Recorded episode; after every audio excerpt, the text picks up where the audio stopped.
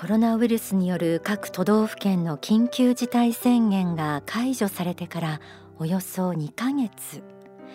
一旦収束したかに見えた国内の感染者の数が再び拡大しているとの報道もある中この放送をお届けしています。人に会えない状況が続き今さまざまな分野でオンライン化が急速に進んでいますよね。時間や場所を選ばずに人とコミュニケーションが取れたりビジネスができたりする意味では効率がよく働き方改革につながっている面はあるでしょう。こうした状況の先に見えるのは本格的な AI 時代です。これを新たな未来として夢見る人も多いかもしれません。それは本当に私たちを幸福にしてくれるものなのでしょうか？天使のモーニングコール。今日は少し大きなテーマに聞こえるかもしれませんが神が願われるアフターコロナの未来社会と題して大川隆法総裁による最新説法を交えてお送りします。皆さんの将来設計のためのヒントになれば幸いです。幸福の科学では心の持ち方から時事問題に対する見解まで数多くの教えが説かれています。それらの幹となっている基本教義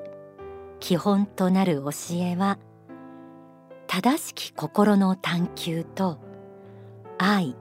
知反省発展という人間を幸福にする4つの原理四衝動神仏の心を心として生きる。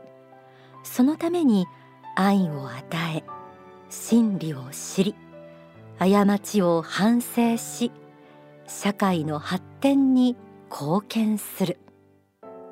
このように教えの基本に発展という概念が含まれています。未来を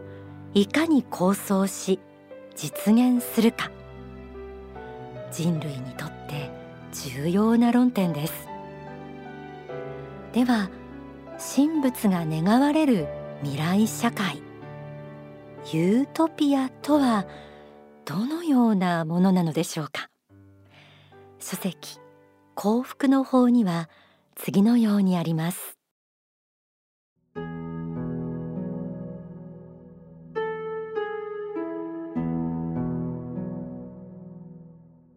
私たちが求めているユートピアは目に見える姿でのユートピアでは必ずしもありません。こういう建物がありこういう道路がありこういう政治理念経済理念でこういう形態で生活すればそれがユートピアであるというようなものではありません。そういうものは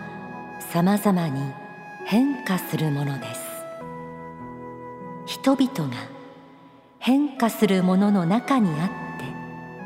変化しない方向性を知り向かうべき方向を知りその高みを知ることそしてこの地上世界を菩薩や如来の世界天使の世界に近づけていくことが大切なのです。この修行のために大勢の人々が長い長い年月この世において魂修行をしているのです。これが仏の偉大なる計画なのです。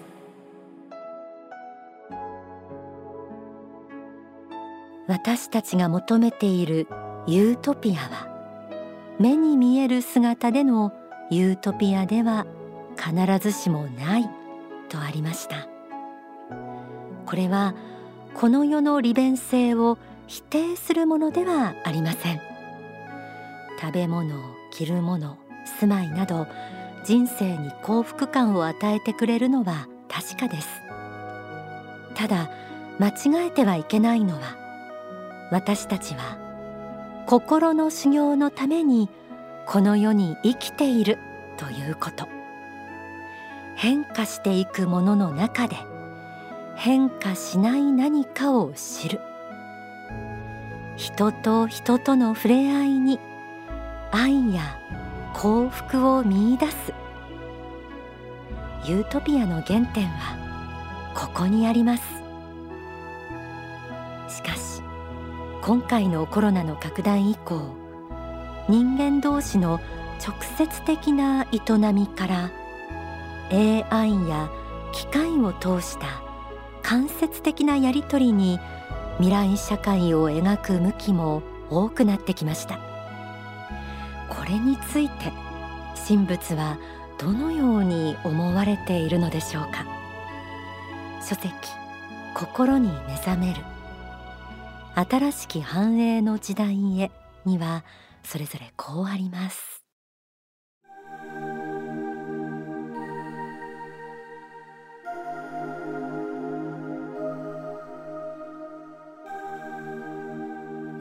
AI が取って変われない。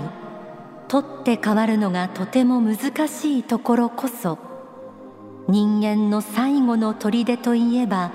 最後の砦です。それは何かといえば心の問題ということになってくるわけです。人には心があります。しかし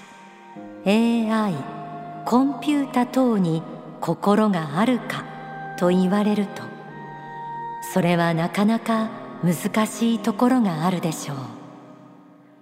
一定の機能はあるし合理性はある。計算もできる。有利か不利かの判断はできる。しかし心とは何かについてそれを指し示すことは簡単ではありません。実は経済活動などにも人間の心は相当影響していて心理的な影響はかなりあるのでコンピュータ系統を使ってデータ処理をし統計学的にだけ考えていると間違うことがよくあります。界信仰をあまりに持ちすぎるのは考えものです。むしろ対抗する価値観も出さねばなりません。人間が手作りでやった仕事を高く評価する。考えてアイデアを出して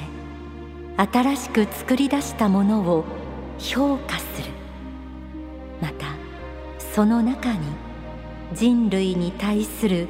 愛がこもっているものを値打ちがあるものだと考える。こうした価値観です。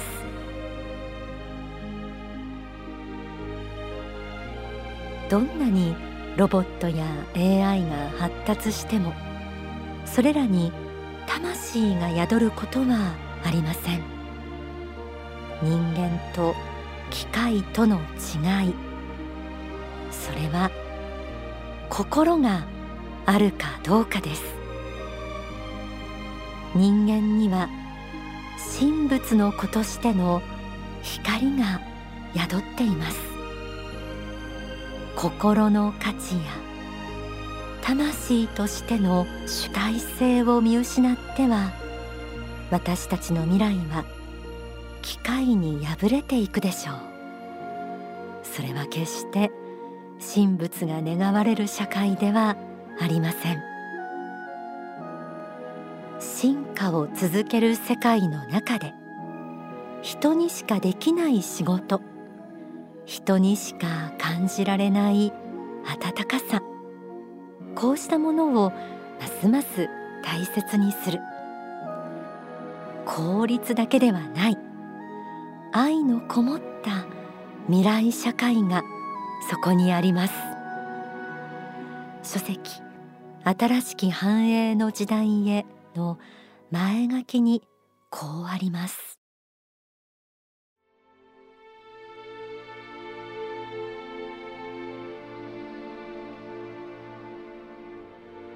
人間が自分自身は何者かを悟らねば AI が新しい神になりコンピュータ全体主義が地球上を覆うことになりかねない。その世界では基本的人権などなく人間も不完全な壊れゆく機械にしか過ぎないだろう。私はこういった人間観価値観エセ科学的学問観未来観と対決すべく3000回以上の説法をし2600書以上の書物を全世界で刊行してきた。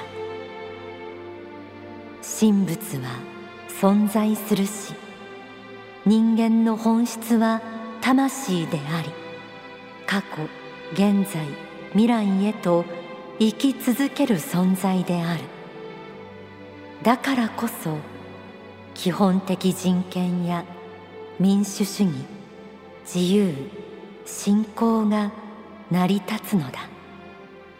人間が単なるサイボーグなら AI が神になり全体主義的奴隷性が成立する。今こそ球にゴールデンエイジを実現すべき時である。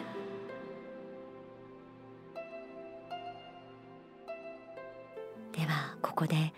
大川隆法総裁の説法をお聞きください。まあ宗教の側から伝えるべきメッセージとしてはですね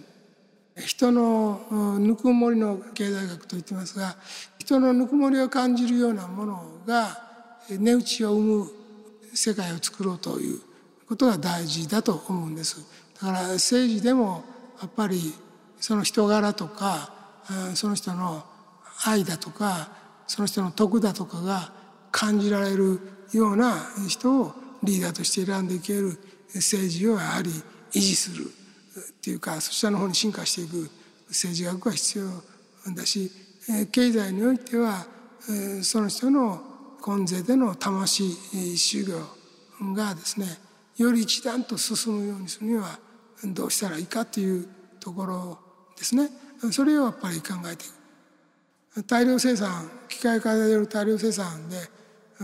いいものができるようになっていく努力もしているけどもこれに見合う形で人が付加価値をつける心を込めて作ったものが値打ちを持つという考え方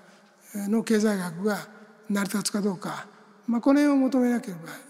いけないと思います。だから人のぬくもりの経済学はまあ言葉を変えて言うとするならば、まあ、人間の顔をした経済学ということです。新しいその経済方針の中に人のぬくもりは感じられますか？あるいはそれは人の顔をした経済学ですか？それとも AI が支配する経済学ですか、えー、その AI は人をもう虫けらみたいに扱うような最後はあの中国対香港みたいなことになるかもしれませんよと。その辺分かってますか？ってこうした全体主義の方が効率的に見えるので為政者にはあっという間そちらの方に持っていかれるからここは踏みとどまらないといけないところだと思います。効率の悪さの中に人間としての魂の活動の喜びもあることをまた忘れてはならないというふうにまあ思っています。機械の進化によって全体主義を支えるような体制が効率よくて未来が開けるように思う幻想が振りまかれ始めたら注意して立ち止まりなさいということを言っておきたいしで人のぬくもりの経済学を目指していくべきだということを言っておきたいと思います今お聞きいただいた説法は人のぬくもりの経済学と題され6月に説かれたばかりのご法話でした。この苦難を乗り越えながら新しい時代新しい文明の土台作りができるのも今を生きる私たちの特権かもしれません。今日は神の願われるコロナ以降の社会を作るために抑えるべきところをお届けしましたえー、コロナ以降の世界について大川隆法総裁からは続々その後も発信されていますのでこの番組の他にもぜひ書籍や支部などでご法話をお聞きになるなどキャッチアップしてください。